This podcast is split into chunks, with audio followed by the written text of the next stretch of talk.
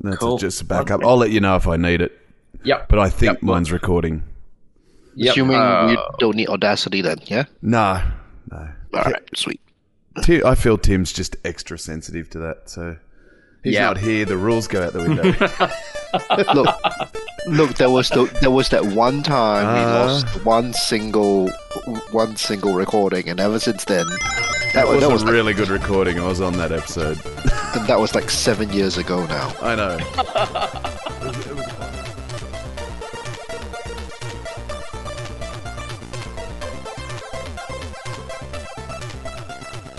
Welcome to Player Two Pixelcast episode ninety seven. Uh, my name is Ken. I am back in the host seat, the chair, um, the chair of, I guess, in the chair of the chair, for lack of a better word. Like I see the two of you smirking. That's not good. Joining, joining me today on this call and on this episode, we've got our editor in chief, Matt. How's it- Hewson. I keep Hughes. I keep forgetting because I keep calling you Huso. I, I often often just default to Huso. So no, it's Matt Hewson. Matt Houston, yes. Yeah, I, I go by many names. Matt Houston, Huso, Dickhead. I wear them all with pride. So, yeah, that's how you can get me. To all of us at Player Two, your daddy. No, no. This, that, that will never sit well with me. I'm sorry. And also joining uh, us on this episode is Rob Caporetto. Hey, hey, hey. How, how you doing? Yeah, I'm doing well. You rest of you, you both doing great. Yeah, uh, Trying to get through another yeah. Monday. yeah. Know the mood. I have to say, I, I was. I'm, just- I have to say, Huso, your hair is looking on point today. Oh, thank you, sir. I just haven't had a shower since I got home from work, so it's still in work mode. Yeah, very nice. uh, on this episode today, we're going to be talking about how much we're willing to pay for stuff, gear, tech, toys, anything and anything to do with gaming, peripherals, controllers, tchotchkes, headsets. Um, we're just going to go through a bunch of them. The good stuff, the bad stuff, the uh, the innovative things, the wacky, the wacky nice to haves, and just talk about our comfort with uh, with price points. But first, before we get into that second half of the show, we're going to be talking about the games we've been playing recently. Uh, I might start with you, Rob, first because you've been playing something, and there's uh there's also we can read something like uh, on on the Player Two website, and shortly we'll be able to watch something on the YouTube channel. Yep, yep, yep. So um, I've been looking at Atari 50, the anniversary celebration. I actually got that wrong. In I think I got that in the title wrong. Um, Oh, so that that's my it- bad. yeah, because I've written some stuff, you know, plugging like linking to the Yeah. article on my own stuff, and I, I've been getting that wrong. I think even this, I've been doing video stuff. So basically, it's the compilation that just came out on just about everything, which chronicles, you know, Atari's 50th birthday.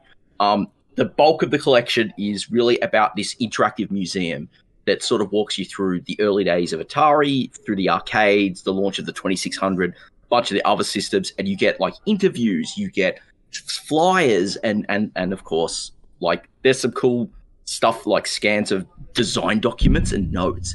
So it's basically an it is an amazing tribute to the history. Um, it's put together by Digital Eclipse, who recently have done the the Turtles Cowabunga collection, which is you know massively detailed with all those turtle games from the arcades and various home consoles. And this is the same thing. You get you get uh, 25 of their arcade games before the crash, which includes a few games that haven't been made available for the first time. Um, games like iRobot, which was a very early solid 3D like action shooter platformer kind of game. You get a few unreleased games. Um, one that is notorious is called Akka Arrh, which is a game that is kind of like you you control a turret in the middle of a sort of an arena. You got to shoot enemies, and then you've got to zoom in when they get too close to prevent them destroying you. It's weird. It failed location tests, so it was never released. And for years, like there were cabinets that people have, and now we're just like they trot them out to game expos, and you could play them, but you could never emulate them or whatever. Um, but now it's in this collection you can play. You've got a whole bunch of Atari 2600 games, like all their collections do, and also a bunch of the other systems, the 5200, which we never got in Australia um, because it flopped too quickly, the 7800, which we did and flopped, the 8 bit computers, which were interesting, but a lot of the cool stuff was by third parties, not so much by Atari. You got the Lynx, which was their handheld that competed against the Game Boy and Game Gear, and flopped. And of course, the Jaguar, which Flop. flopped. and this, Wow. is, this, is, this is kind of the thing. Like Atari's really cool stuff was in the early, like the late seventies and early eighties. Um, you know, they tried like they try, and it's one of the cool things about the collection is you can play some of these games. And like for example, the Jaguar library, there's what seven games included, and I would say there's maybe two or three of them that are. There's one that is awesome, Tempest 2000. I'm gonna be honest, fifty odd bucks for Tempest 2000 is a is a must buy. I think, um, because you're paying more than ten times that to get a Jaguar in this day and age. Yeah, yeah. Like the retro market, massive inflation. Um, so I think it's worth that alone. But you look at like another example of a game that's utterly naff is Club Drive. This is like a 3D driving game that you drive around and do like some racing, some tag stuff. It's horrible. I was just playing it a little earlier to grab some footage. It's terrible. but it's interesting from a point of history of like they tried this Yeah, yeah. but it's terrible and I can't recommend playing it. And that's what you get in that collection. Like you just wander through and play you'll you'll play some games like for example, the arcade games in there are all amazing. They're like the 20 odd arcade games, all of them are absolute classics and they're worth playing. The 2600 has a few classics. Um a fairly late game called Solaris is amazing for so many reasons. Um but a lot of them are a bit naff. Sports games, the Sword Quest series, and it's kind of cool that I actually completed that. Like Digital Eclipse created a sort, the fourth one, Air World, based on the design notes of the original designer, because that came, that trilogy was like these adventure games that you played and you're supposed to win prizes, and then it all went to to to dust when Atari hit the video game crash in the US. Um, but then there's stuff where they've also they haven't just stuck the games in directly; they've also enhanced them. One example is um, Star Raiders, which is this classic space combat simulation that sort of launched their computer line. They've got the version for the 5200, which is essentially adapted from the computers. It's like the same hardware, just with a different terrible controller and stuff. And they've they've reworked it to use like a modern gamepad really intelligently. And I'm going to say that it's probably the best way to play this game, unless Yeah. you're an absolute purist who has to play it on the original hardware. Because you just sit there and it's like, oh, to switch views, you just flick the, the right thumbstick. It's like forward view, your aft view, your radar, and all of this stuff. Adjusting your speed is just like pressing the shoulder buttons. So they've really done this this work to make these games to frame them in a way that's just more accessible to modern players. And I think that it's something we have a problem with in the games industry that we let this stuff lay fallow because it's like inaccessible and whatnot. Um, and I think that I, I think this collection is basically the new gold standard of what these retro collections should be. Like you can bring up the instructions and it's like really high quality scans. So you can actually understand how to play the games. And you've got all this other stuff that's out there. And I think that just it does a really good job. The emulation is really tight. Like I don't feel any lag or anything that I've seen in other collections. Um it works great. So of course we've got my write up on the site and I'm currently I've been putting together a little series of videos that I'm hoping to get over for for P2 Plays, which is just going to be me showcasing a few selections on each of the platforms. Like, there's just so much out there. Like, there's more than 100 games all up, but at least I can show you a few that are interesting that are pretty cool. So, hopefully, you know, we'll hopefully start getting those out soon.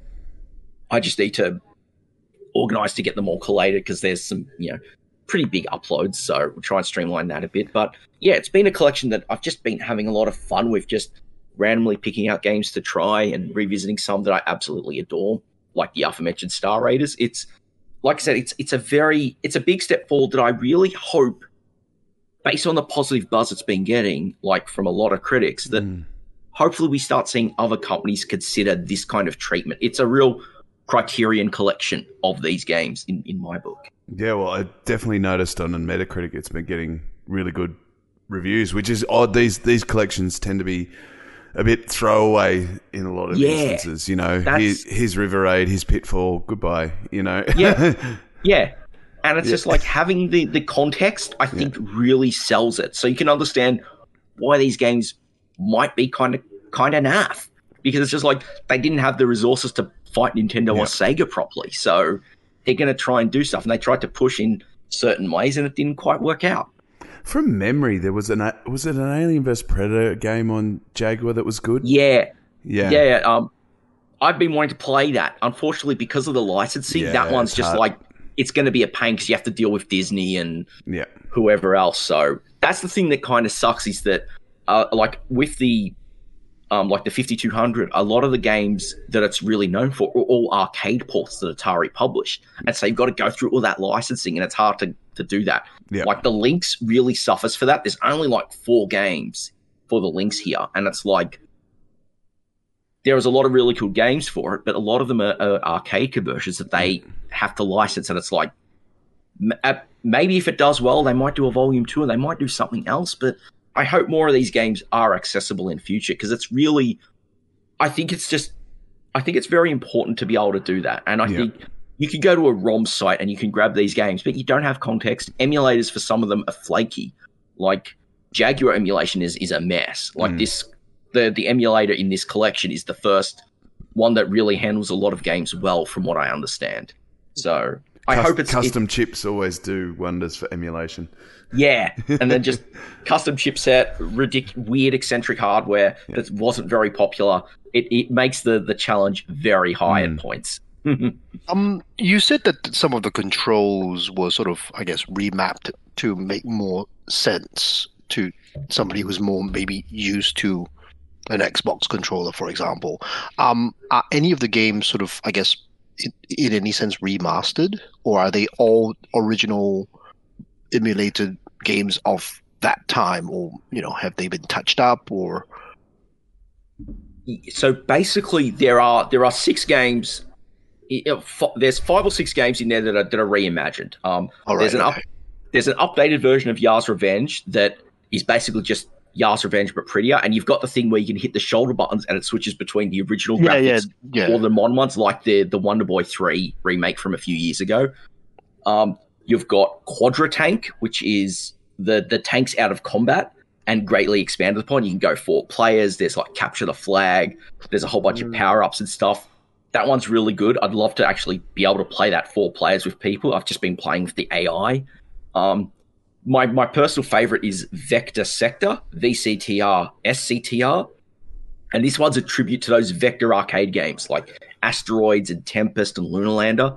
And It's like you start off the first stage is like Asteroids, but it's twin stick control. So it's like Ah, you yeah. fly the ship around with the left stick, shoot in the right stick.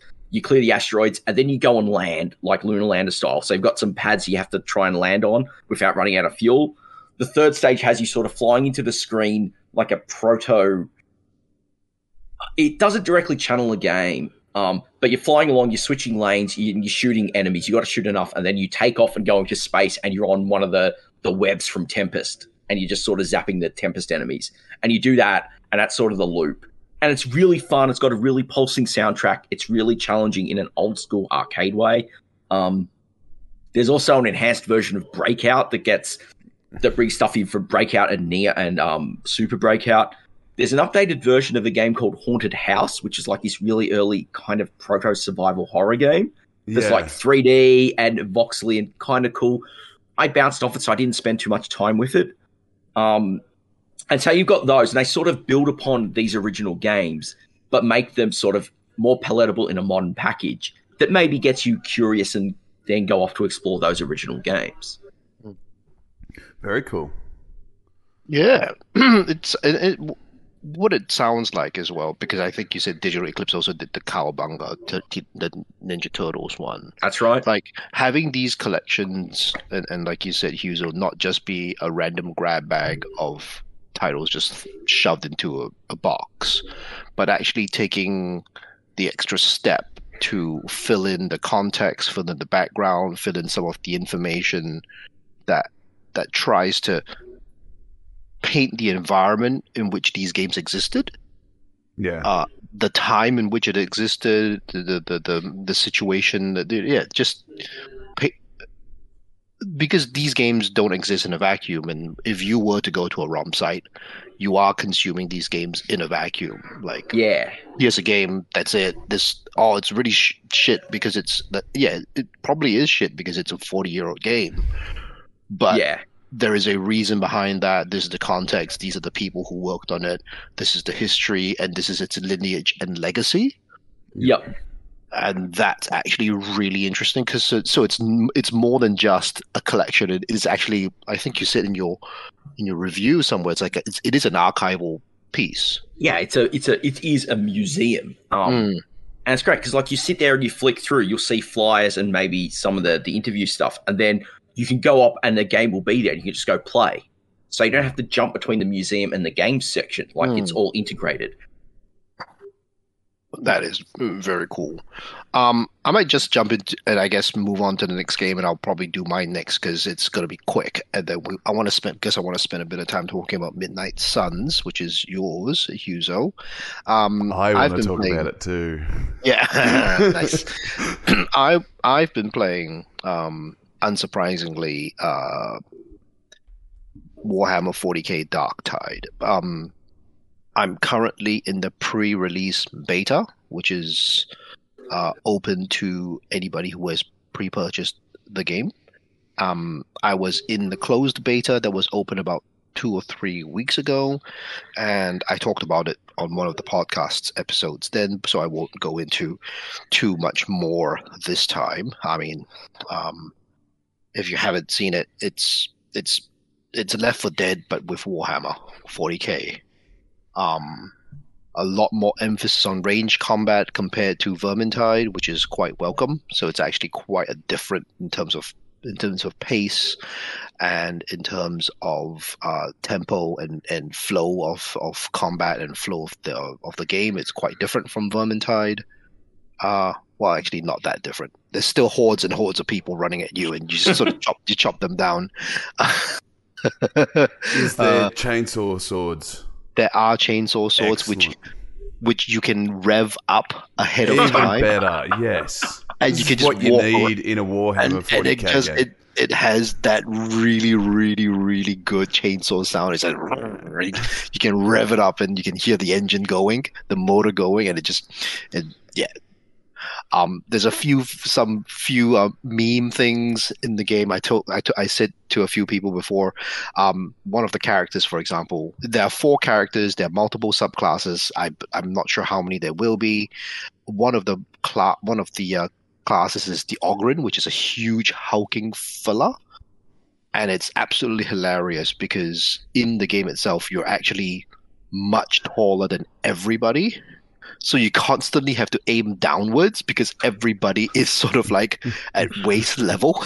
Even your own teammates are at waist level, which is hilarious. And the Ogryn is supposedly so stupid, and this is like a thing in in um, in the lore, the Ogryns are really, really dumb. If I pick up a grenade, I can't actually detonate the grenade.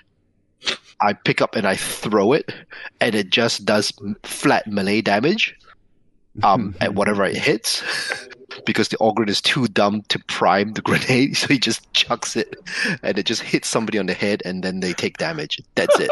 there is no explosion, and you use up what very rare grenade ammo there is to pick up. So if somebody else has got an explosive one, and I, and I run up and like, oh, I'm just gonna, oh, I'm gonna take this, and then I just chuck it, and nothing happens. If you miss, nothing happens. Just lands on the ground. You can't pick it back up again. Ah. It's just the dumbest thing. There's all these like sort of like nods towards the lore, um, which is pretty funny.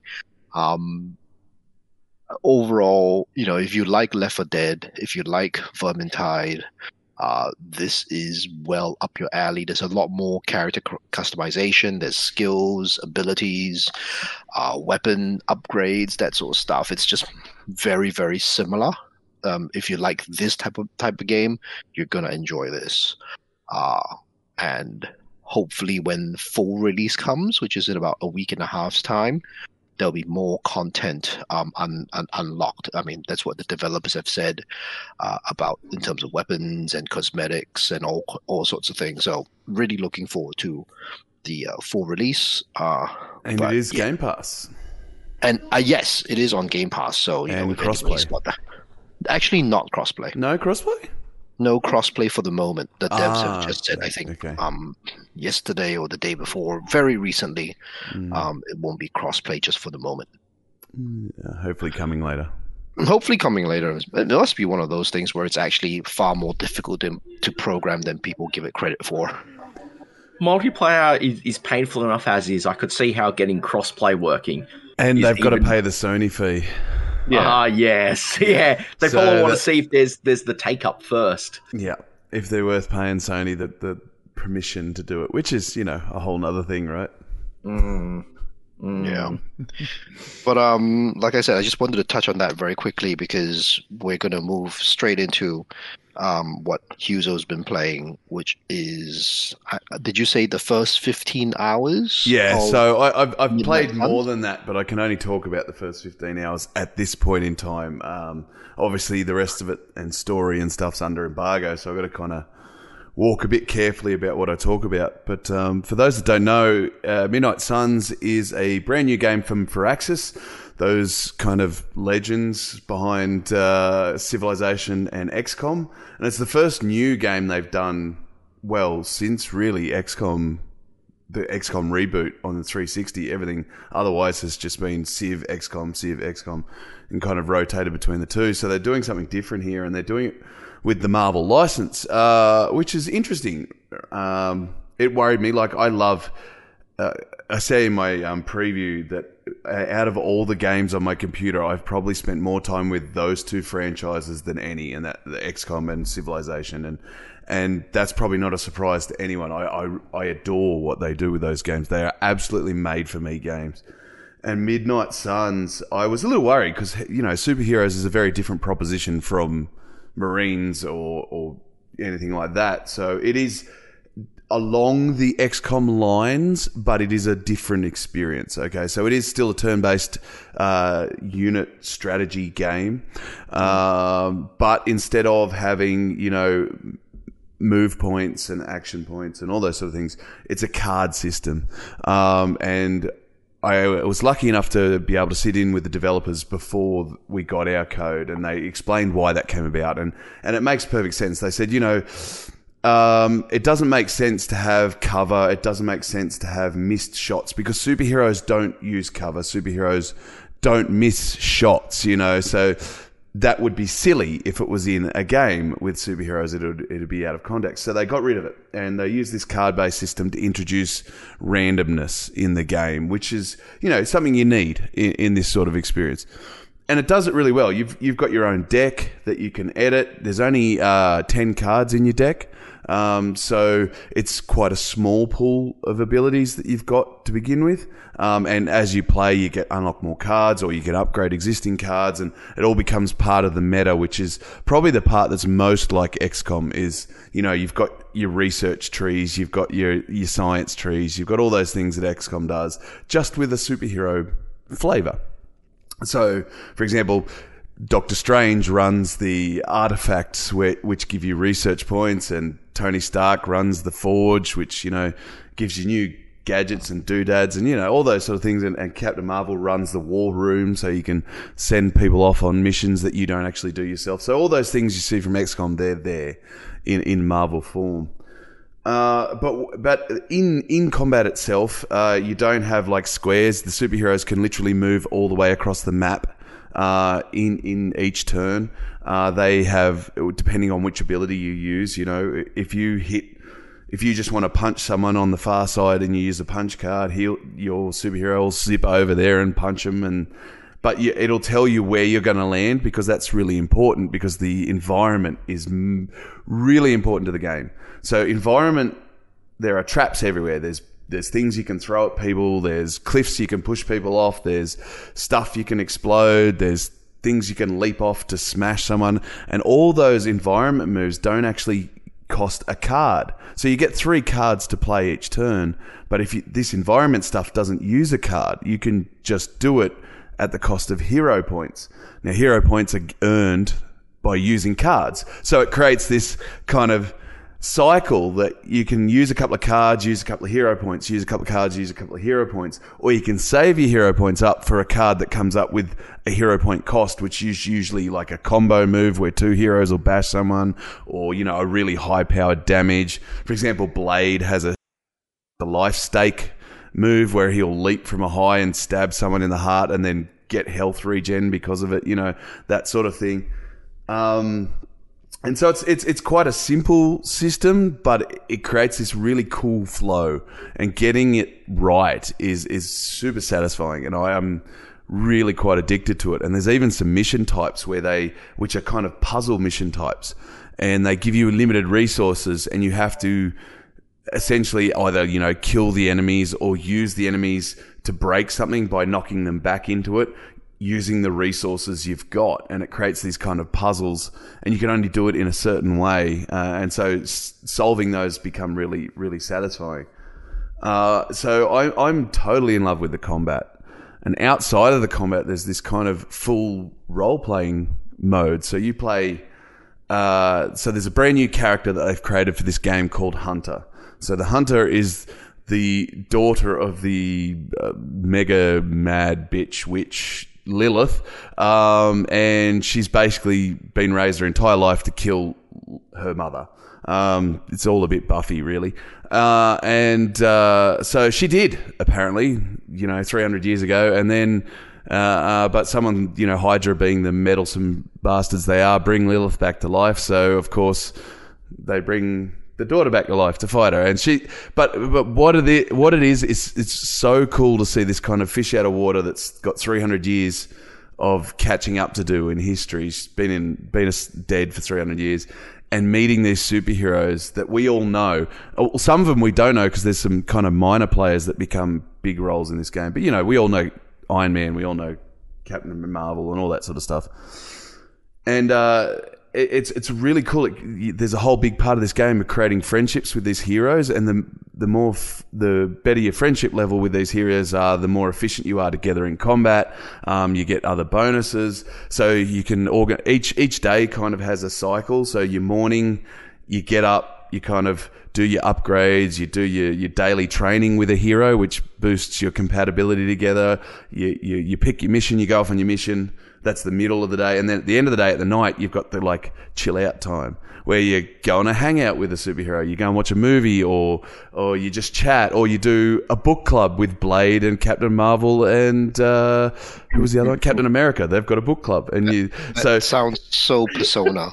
it, it, it's, but it's, it's so good in this instance because it's like this person that just doesn't know these heroes getting to know them and getting to to kind of in, be involved with them, and it, it's super addictive and a lot of fun.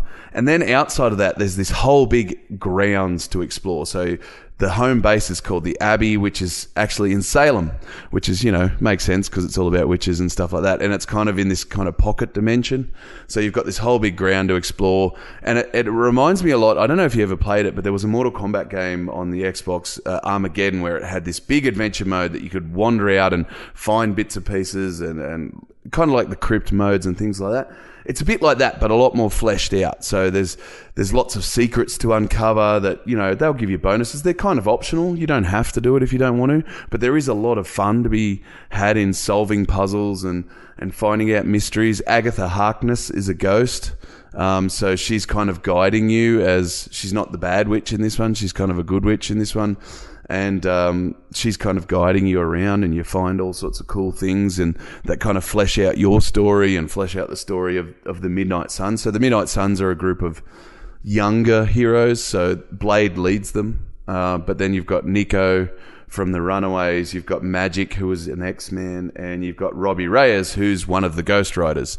Um, uh, so they're kind of the young upstarts, and then you've got you know the Avengers. You've got Spider Man, you've got Captain America, you got Captain Marvel, Iron Man, Doctor Strange, and all that. And a lot of the story is an interplay between these two groups. You know, the Avengers have got experience and all this, and these young guys are trying to prove themselves in a lot of ways and feel like they're not getting listened to. And, and you, as the hunter, kind of act as this in between in a lot of ways. And it's all very, I don't know, it feels like a 90s comic strip, and and and I, it's absolutely perfect in this game. There's some genuinely funny lines in it. Like there's a lot of humor thrown in here. The fish out of water stick plays really well with with Hunter. You know, uh, for example, um, Captain Marvel mentioned about her be, becoming a meme. And and Hunter goes, I would hope you'd not become a mean. I slayed the last one of those 300 years ago. They were soul stealers and, you know, things like that. uh, so there's this cool kind of fun vibe to it all. And, and the main story itself is, is, is also quite, quite enjoyable in that wonderful, um, occultish sort of way that they're going for. So I think they were very wise in choosing a corner of the Marvel universe that hasn't really been explored, and up until recently, it hasn't been touched in the main movies, except for now recently Doctor Strange kind of dives into that kind of area in the the most recent one. But generally, it's been untouched by modern media. Uh, so it, it's a bit of a deep cut, which means they get to be, I, I guess, a bit freer with the material and, and, and do a bit more with it that, that kind of subverts expectations for some of these heroes. Yeah. And and really, I I'm now, uh, like I said, I, I, can only talk about the 15 hours, but I'm about 30 hours into the game. They say a good run through is 60. Um, I can see that, and I want more. I am just loving this. It is. It has been a long time since I've sat down and just been so absorbed in a game and it feels very, very much like it was. They've gone into my brain and said, "We're going to make the perfect game for Huso," and this is what they come up with, and I'm I'm really, really happy with it. So yeah, I'm really looking forward to finishing it all off, getting the end of the story, and then I'll have a big review up uh, once once I've got the you know. And obviously, I'm only talking from my time with the game so far. Um, things could change. It could you know, it could get stale. I'm starting to get a few missions repeat themselves a bit too often, but then again, I'm kind of taking things slow too. So once I push further ahead in the story, they've always seems to add new variety to things. So, uh, yeah, I'm I'm um, really enjoying it, and I think it's much more approachable than XCOM is uh, for new players, um, and wisely so. You know, you can't have a Marvel game that has a difficulty wall straight up. Um, there's lots of different difficulty levels, lots of accessibility options. So if you want to play for the story, you can. Uh, whereas even in XCOM, even on easiest, like it was quite tough. So uh, this is much better designed for for a general audience, and it may be much in the same way Mario Rabbids is. It may be sort of that that gateway drug for people to get into some more more hardcore sort of turn based stuff. Um, but yeah, if you want the difficulty, that's there too because you can crank it right up and earn greater rewards and XP and stuff by playing on harder difficulties if you so choose. But it's absolutely optional, and you, you don't need to do that at all. Yeah. Um, before we head into the break, uh, who is your best slash favorite character? Uh, so the well, the hunter is really really versatile. So you can really oh, no no named character. No named character. So at the moment, it'd be a toss up between uh, probably Blade and Ghost Rider. They've got some really cool uh, uh like movement attacks that that like Ghost Rider's got like a lash where he can whip his chains around people and throw them into other people or throw them into the environment to explode or, you know, so that's really cool and you can chain stuff together. And then, uh, Blade's got a lot of uh, multiple strikes, so he'll do chain attacks where he'll zip between three or four people with his sword and, and cut them up and things like that. So they're, ve- they're both very cool. Very nice. And on that note, we're going to take a short musical break. Uh, Tim will cue something up for us to listen. And when we come back, how much willing, how much money are you willing to spend?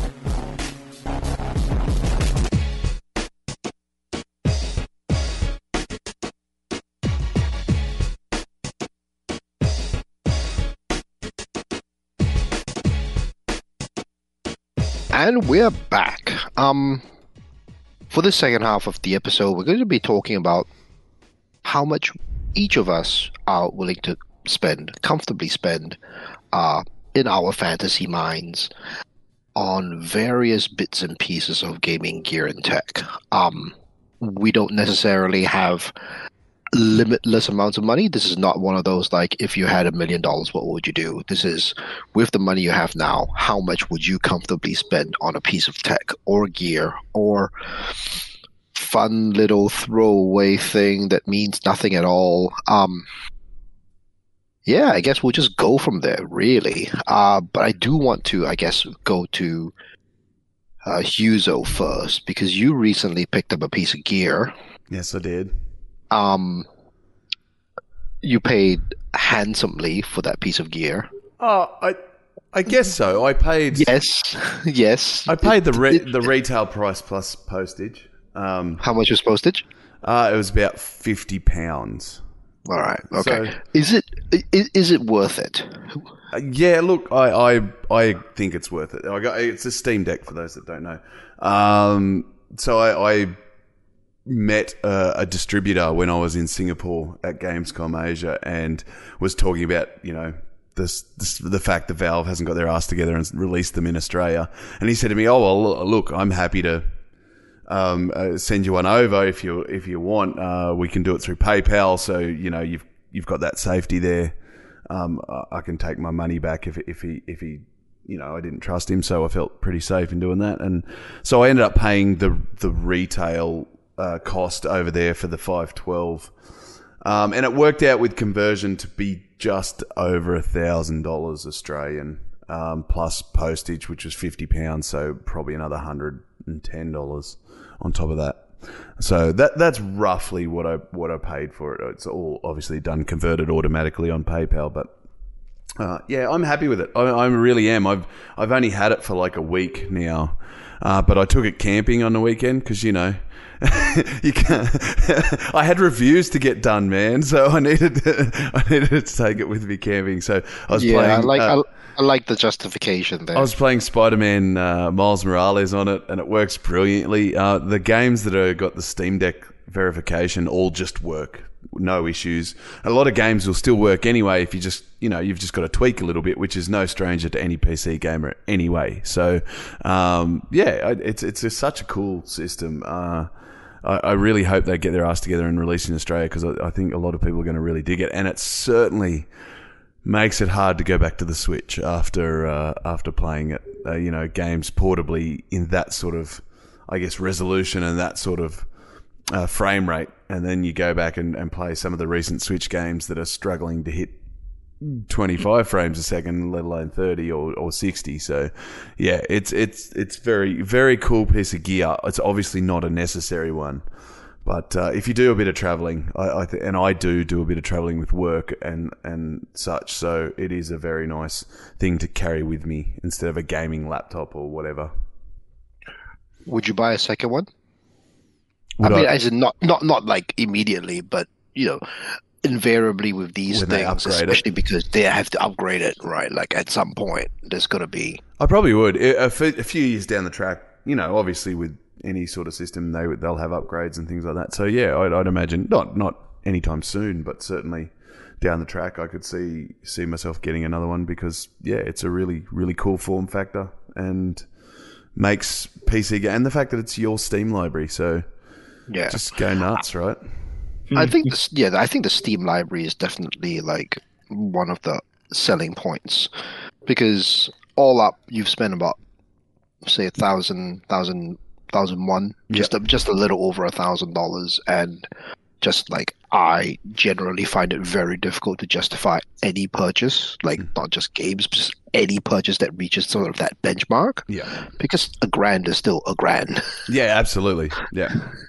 Yeah, um, it's I don't have, and and I assume many people don't just have that lying about like, and that they could just be like, oh yeah, the the, the temptation is high. And let, let me tell you, the temptation is very high. But also like, I have to exercise a lot of self restraint because Yeah, That's sort of the you know you you want to put away for that over a few months kind of deal. I mean, I had to do some emergency stuff with some some network gear at home over the last month was like I lost my network and my my PC that I use mostly for work had a RAM failure. So it was Mm. just like I was massively out of pocket.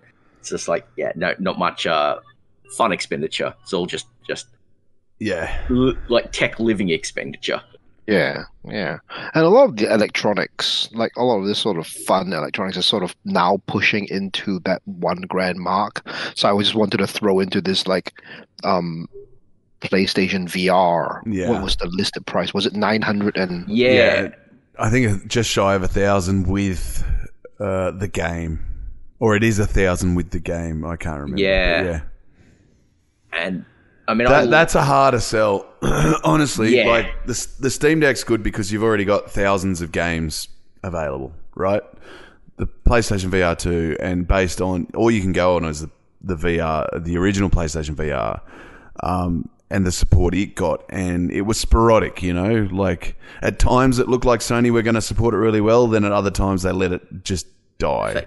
yeah. Yeah, like that's the thing for me is there's a bunch of content that I bought for PS4, PSVR one that I don't want to give up. So I've got like my PS5 set up behind me. I've got the the adapter and stuff to run PSVR V1, and now I'm gonna have to pull all that aside to set up PSVR V2. yeah, And there's nothing like there's nothing that's uh, like a Tetris effect or a Rez Infinite that's on that's slated for PSVR V2 yet yeah. like that that really experiments with with what VR is.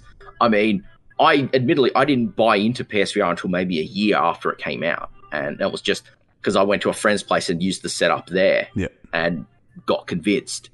So I kind of need the same thing, but yeah, the price. I think I think it's hard to compete with the Oculus Quest, to be honest. Um, Yeah. that that systems works with Steam. Um, it's got its own standalone. There's no cords, uh, Yeah. which let me tell you, I use my Oculus a lot for fitness. Actually, still um, do a lot of fitness stuff on there, and the fact there's no cords on it is a blessing.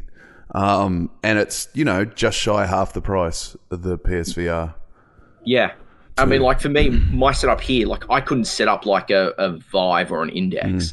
I haven't got the space. No. So having like the Quest be basically like for PC use, is it is it completely wireless? It's just like one cable. No, with, with, with, if you're playing off Steam, you use one cable, just a, an ultra fast USB C cable, and then That's- yeah, and then uh, if it's just off, it's got you know memory inside it, so it's got um yeah, for its native for its native games, and and most of the you know the PC ones you want to play like Half Life Alyx and, and things like that, obviously, but ninety nine percent of them work natively from the Oculus, and that's the best way because then obviously Oh, wow. you- you're completely untethered. So, um, Beat Saber you want to play on your PC because you can mod it and you know things like Yep. that. But otherwise, it's yeah, it's such a really cool experience, uh, and I don't know that the PSVR two is going to offer that. Yeah, and I think like you were saying earlier with the with the support Sony have given it in the past, it's it they really they really need to show because it's sort of like they show their temp pole, which is the console, really well. But you know, I love the Vita. They did not treat the Vita well after the first year. Mhm. They didn't treat the PSVR well after the first year. Um, So they've got they've got They're a bit of like Google. Uh, in that they get a cool idea out there and then just kind of let it die. Yeah, very, very, very hard agree on that. Yeah. And so, yeah, I mean, I'm, I'm, I'm skeptical about PSVR two. I would love to be proven wrong. And if I was, yeah, I'd set the PS4 Pro up with the PSVR one for those games, Yeah. and be happy to set the PSVR two up for for the for the new stuff.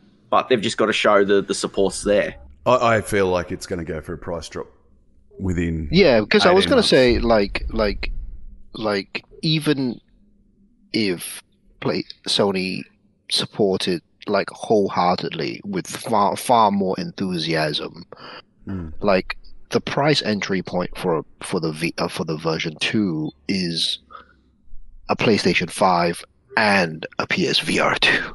So you're looking at a you're looking at a neat two two grand. Yeah, yeah. yeah, By the time, but you know, if you want to go all in, um, Which is yeah, like I said, six hundred or six hundred dollars for an Oculus Quest that you can play out of the box.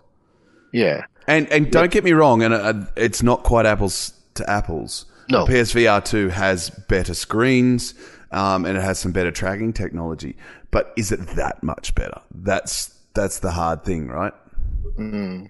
They've that's what they've got to prove. Yeah. Like along with the support, is the is the jump worth it? Like, yeah. I think we're all in agreement that it's a very hard sell at the moment for It's, that. it, it is it is a hard sell because I, I I can imagine a world where they could have like a wholehearted enthusiastic support, but it's like two grand. Mm. yeah. Oh, And that automatically puts the developers on a back foot too, because the Yeah. developers absolutely look at the PSVR two costing that much money and going, "Who's going to play my game?" yeah, You know, and so they're probably going to end up building their game for the lowest common denominator anyway to ensure it gets the most sales. So Yeah. yeah, uh, yeah, it's it's a That- that- real that- tough I mean that's thing. ab- yeah, that's absolutely one. But at the same time, Mm.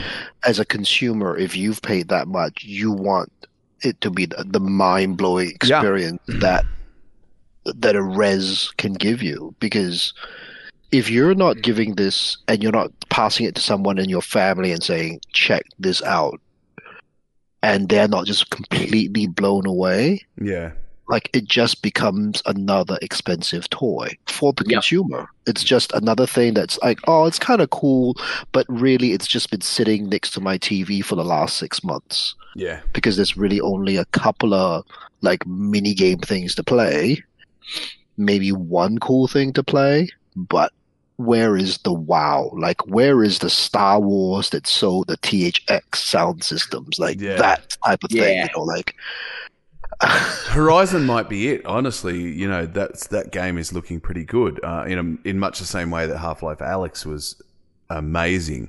Um, but the thing with Half Life Alyx is only Valve could make that game because Valve just have got you know Microsoft level cash sitting in their bank, and they quite often fund weird shit, and they'll just do it, and they know they're not going to make a return on that. But uh, yeah, they just do it because I think they just like the challenge. So Yeah, actually, that that reminds me. Just, I'm actually really, really, really, really, really grateful that I didn't drop some serious money on a Steam machine. yeah, yeah, See, I actually I bought one of the controllers, and I actually thought for certain games that thing was actually really cool. Yeah, So- I've I've heard good things about the controllers. So all those things have combined to become the Steam Deck. So the Steam machine and the controller and all that, uh, all their lessons, you can feel the lessons learned uh, from their previous products in the Steam Deck. So, which is you know nice to see. Nice to see, but but I tell you, I was highly, highly, highly tempted by the Steam machine. The idea of a like ready setup, like console gaming box, console, TV yeah. gaming console box, but Yeah. with your Steam library behind it. Yeah, that you can just plug into the TV, like with that controller. And, and you know, the, the controller had really good reviews. The haptic feedback, the the touchpads, it just it generally was very very well received. So all of that, like like um hindsight twenty twenty, I'm so happy I didn't drop like yeah, Yep. yeah. yeah anything on the Steam machines because there were there were a fair few. Yeah, there were, and because it was an open source, like it just had to meet these basic specs and then run Linux. So that was all it really needed to do. Yeah. Yeah.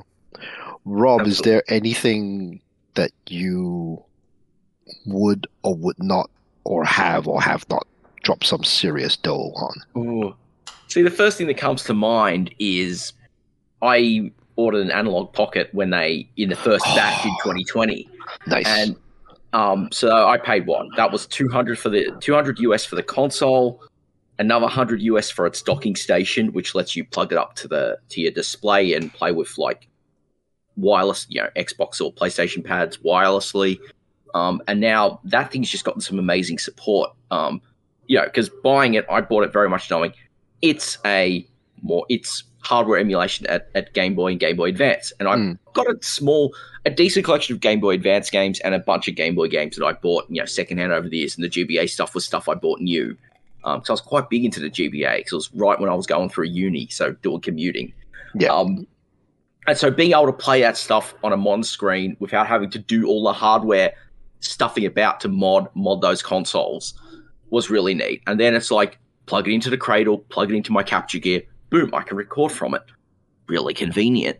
Um, and that that's just it's just worked so well. And over the the last few months, like they've given some good uh, firmware support. And the big thing is what's called Open FPGA, which technically skirts a bit of a gray area, but now it's like I can power it up, but it can be a Game Boy, a Game Gear. It can be like an NES, a Super NES, a Mega Drive, Master System, bunch of arcade games, weird, obscure handheld and console systems. And it's just like, it's just like the thing that goes in my bag now. Yeah. Um, and it's like, it's a nice size. It's got good battery life. It's got, you know, it's got the, you're playing stuff off cartridge. You can, you can do a sleep and awake like a, like a, like a modern system for those games that don't support it. So it's like, you know, I might be playing mm, Metroid Fusion because I have that on. I actually have the cartridge of that, and I can just go pause it, like just hit the power button. It'll go to sleep, come back later, and it's a deep sleep. And the way the way it does it, it's like doing a snapshot, shutting down. So it's like saving a load of power, and the screen is just amazing. Like it's basically the screen out of like a VR headset. So it's like basically ten times the original Game Boy screen res. Yeah. And when you're looking at it with the, the the right filter mode enabled, it's just like it recreates that screen so well. It's just like it's a nice size. It's got a whole bunch of cool features, and Yeah. it's a reasonable price. The only was- thing that it's Yeah, I was going to say that price is actually a really good and price it point. bumped up a little bit for like the batch for for the batch now. It's like 220 US. Hmm. The only thing that sucks is the postage is like 100 US to Australia. But for me, that's the thing that that kind of sucks. But you get it like when it ships, it's like under a week. They they pay for really fast shipping. It's expensive, but it's just like it just it's it it comes really fast and it's just such a great system. It's really nice to use. There's like sure you can pay 150 bucks for a cheap emulator handheld. Yeah, but Raspberry But- Pi or something. Yeah, like um stuff like an Anbernic. Yeah. Um, they're a company that do a whole bunch of them. But th- I found the software fiddly to use. And like, I found I had to sit there and go every time I'd load a game, I'd have to go into the settings and adjust the display. Hmm. Whereas with the Pocket, it's just like I load the core up and the display is optimized, and I don't have to faff around. And it's just Yeah. it's that it's that attention to detail that Yeah, they yeah. do, and it's just like I would pay. I would have paid twice the price for this based on the quality of how good the execution is. I, I Um, think the price point is is for this one for the Analogue Pocket because again that's one of those things I've been sort of like looking at the website like hovering over the hovering over the buy button and I'm like sort of again trying to show some level of restraint. But like that price point is so good because of multiple factors. It's like you know it's not horrendously expensive it's actually a reasonable price for a good piece of tech Yeah, a good piece of gear. It's a reasonable price. Um, but then you look at, like you said, like look at some of the competitors in the market. Like you're paying a, maybe less, but you're not getting as good a qual- a good Yeah. a product. But it also makes me think like you could go and pick up an old GBA. Uh, old Game Boy Advance SP right now, but those aren't cheap either right now. no, But And those, then- Retro consoles are a lot. like um, ever, particularly since the pandemic, everything in the retro space has gone up yeah, like significantly. I've got a friend who does refurbs, and he, uh, and he off his eBay store sells the GBA.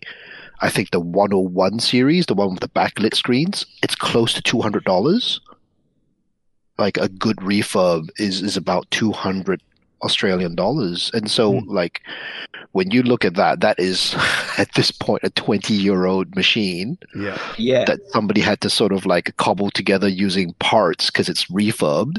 yeah, and Um, batteries like. and batteries, yeah, and they don't make those batteries new anymore. So whatever they're, it's either a twenty-year-old battery or it's a clone one that's not as good. yeah, a clone um, one. So that's what that's what you're getting, and it's like two. It's still already two hundred dollars, and then you look at the Analogue Pocket, which is admittedly more, but not that much more. It's not that much more of a stretch. If you're in for two hundred for a GBA SP, Yeah, you might as well just go a little bit more.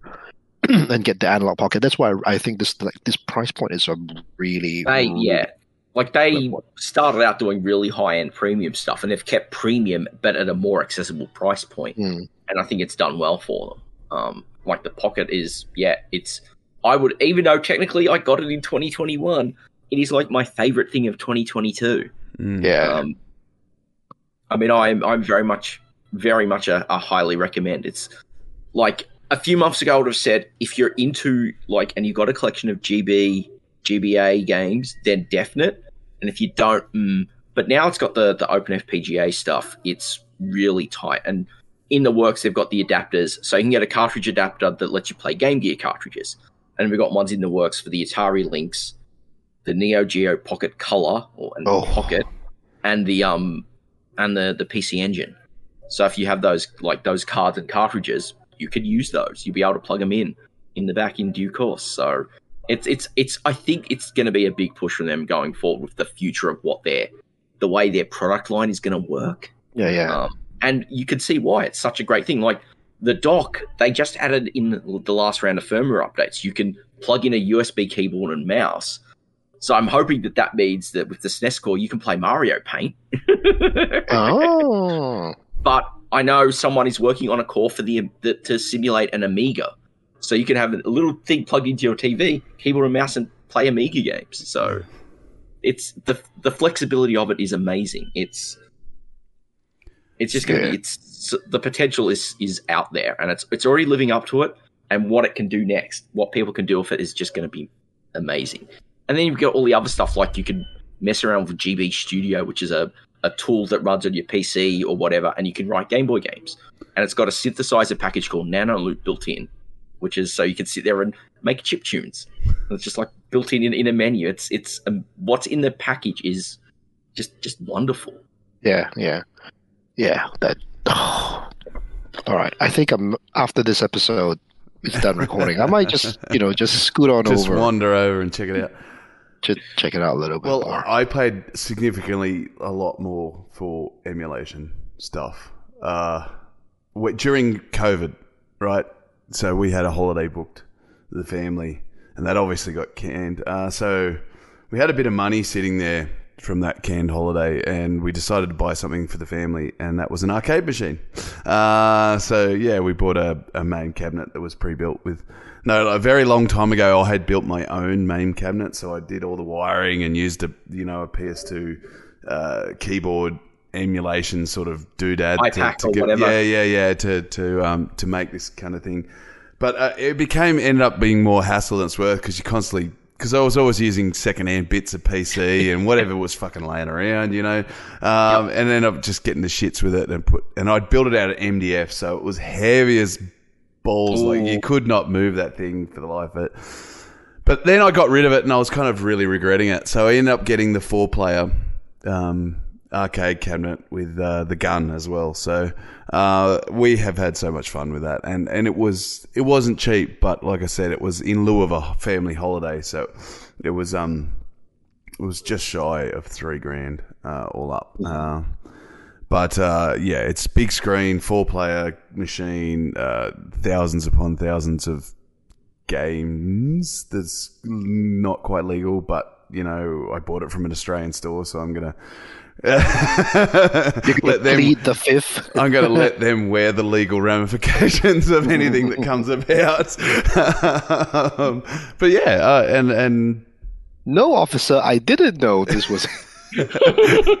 uh, but honestly, uh, I'm happy. I ba- like. I, I was a little worried that I was going to regret it. Um, but I really missed my old cabinet that I'd made, and then playing with the kids is is just there's just so much fun to be had in an arcade machine with multiple people, especially the four player Simpsons and the uh, Ninja Turtle games or or uh, Super Gem Fighter. I mention a lot because we play that a fair bit with each other. That's that's so much fun. It's you know, Street Fighter and, and, NBA Jam and you know, all that stuff. It's built for that arcade, and, and it, it's it's so good that my kids get to do that too now. That all that stuff that I grew up with. So I'm I'm happy Yeah. with that elaborate spend.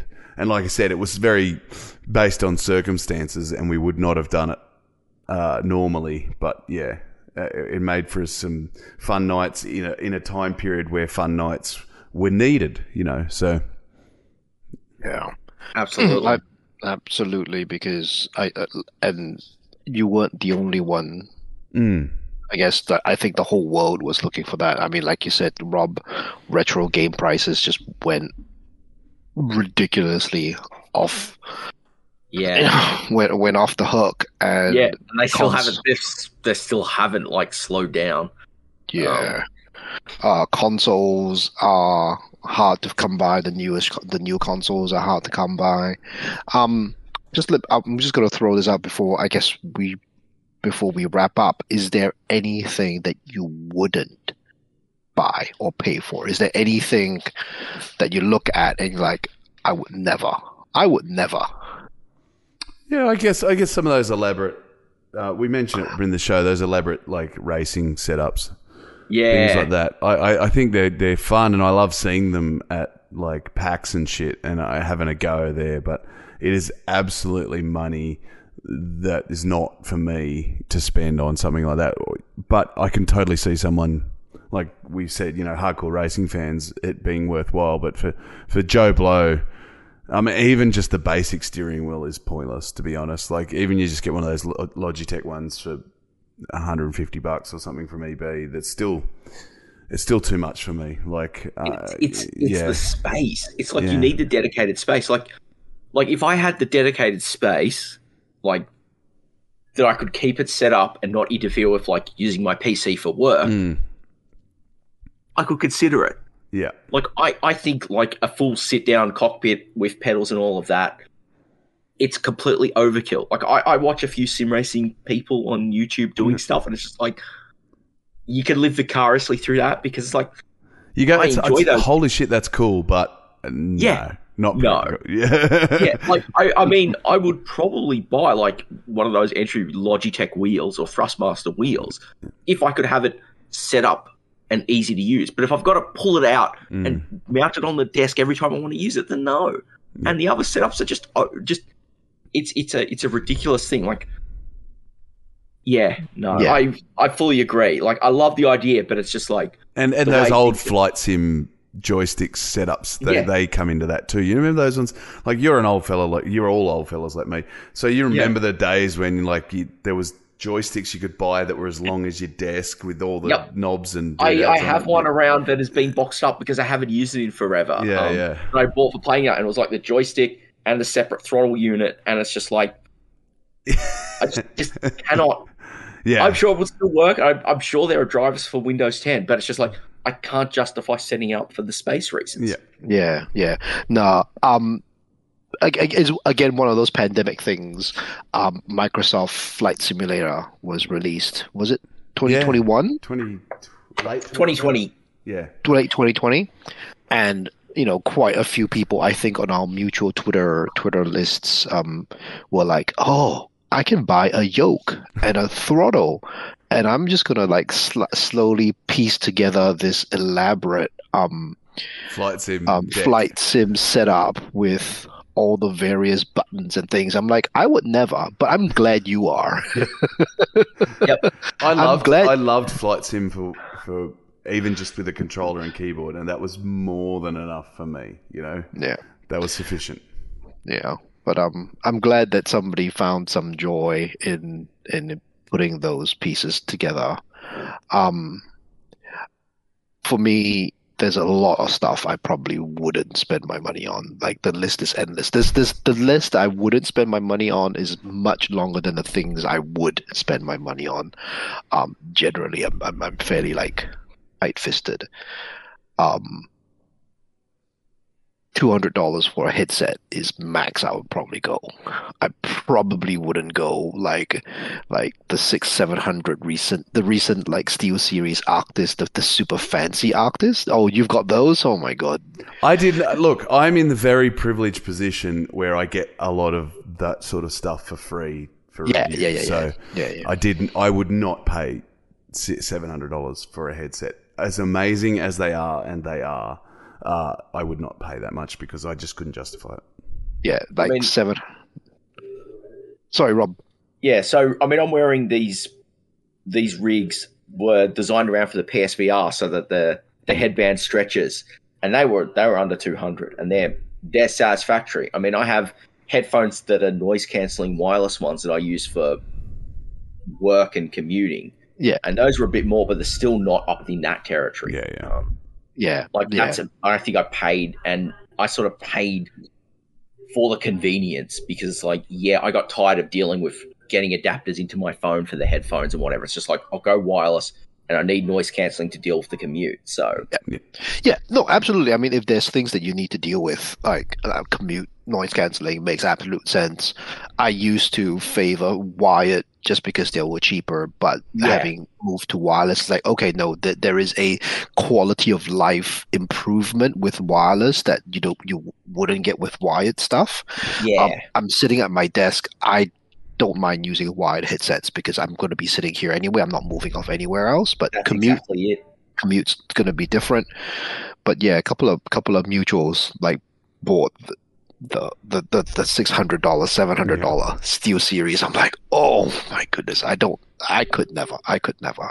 Yeah, that's a bit overkill for me as well. Quite Yeah. frankly, Fa- fancy gaming mice. That's probably on on that list as well.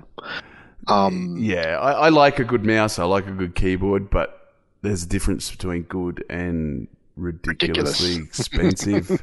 yep. yeah. Like, Yep. I'm not going to be winning any Overwatch tournaments, so I don't need that extra 0.000 millisecond response time that the latest fucking $500 keyboard will give you. No. Yeah, don't need like don't need that ever ridiculous like mice with those really really high like two thousand DPIs is Yeah, now? yeah. Like Yeah. that kind of level of support. It's like, yeah, I mean, I'm not I'm not entering any FPS tournaments. Yeah. I mean, I'm not nuts enough to build my own arcade stick for, for stuff. I'm not nuts enough to do that. If I'm nuts enough to do that, then it's another story. Yeah. Al- Although uh, uh, that being said, I have looked again lovingly at um the Mad Catz Tournament Edition Street Fighter stick from a few years ago. You are totally tempted by that, and you would. You know you would. I, I would, Yeah. I would, and it would just, it would never be touched. It would just sit just sit under in- my TV, and then I would, and I would. That is one thing that would sit under my TV and not be touched, and I would still lovingly just look at it and just wonder, like, what if I became a world level Street Fighter player? But I would just be just happy to look at it, just like framed within within the glass that is under uh, that is my TV cabinet. I'm like, ah, A- Adam uh, Adam Rourke from uh, Player Two Rider, he he has one, and he brought it over to the Player Two charity marathon one time, and we he got upset when we all told him there's no way he's allowed to use it, so it's an unfair advantage. He's got to use controllers with the rest of us scrubs. See, it would have been more fun if he was on the controller and everyone else, else got on to use the joystick. so everybody got to touch his controller he's, good, he's good, except him. except Adam. Yeah. Um, I think we're just going to wrap up very quickly. Is there any other last things that you want to just throw in? Uh, look, I will never regret a cent I've spent on rock band guitars and drums and shit like that. Um, Yes. that a lot of people do, I think. And there's a lot of those kind of spin-off ones like DJ Hero and that that were regrettable, but the the the, the bass rock band set is, is forever money well spent in my eyes.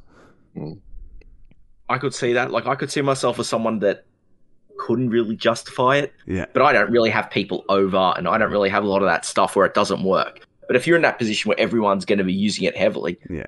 I could see it going game on. Like, I've got mates who have that whole setup too, and it gets loads of play from them. So it's like it's worked out wonders for them.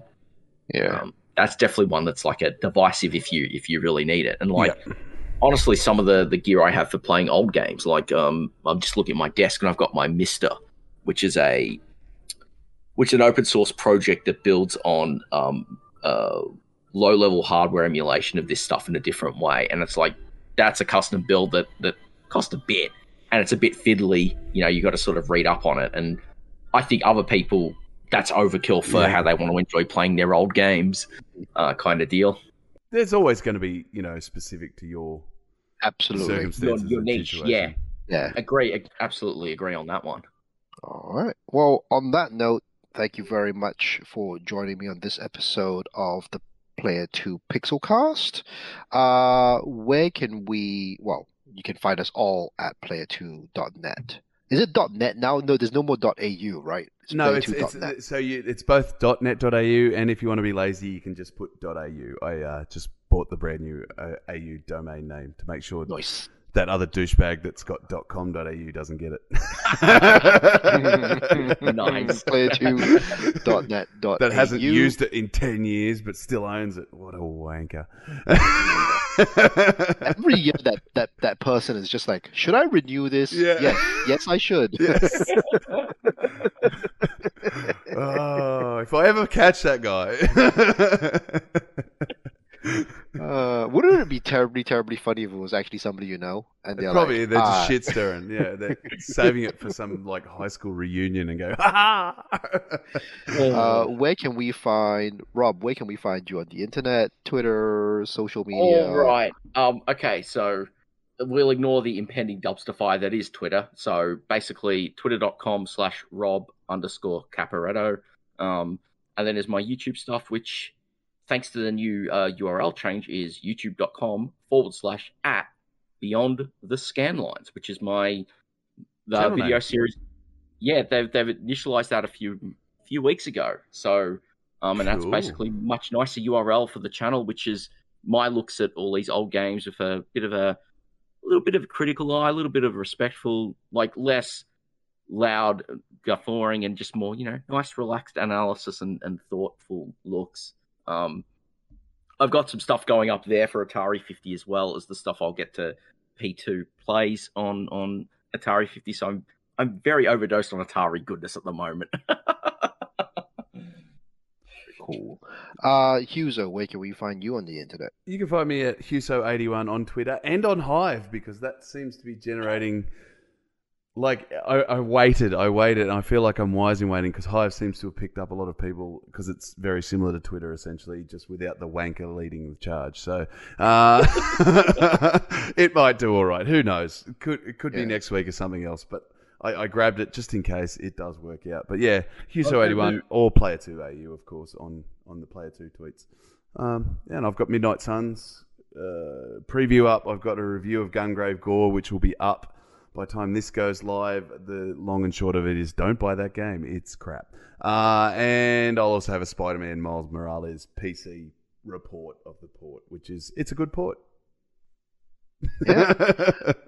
Nice. And you can find me at Pixel Hunt on Twitter. I've also grabbed that same handle on uh, Hive and co-host, as well as one of the many instances of Mastodon which I still do not understand. no, I, that, one was just- way too good. If, if the world decides on Mastodon, I'm done. Yeah. I I set up an account there years ago, and it's like, okay, I'm trying to pick it up now. But it's like, oh, do I want to move an instance? Uh, Do I talk to game devs? Do I talk to the to the old Yeah. old old game people? Like,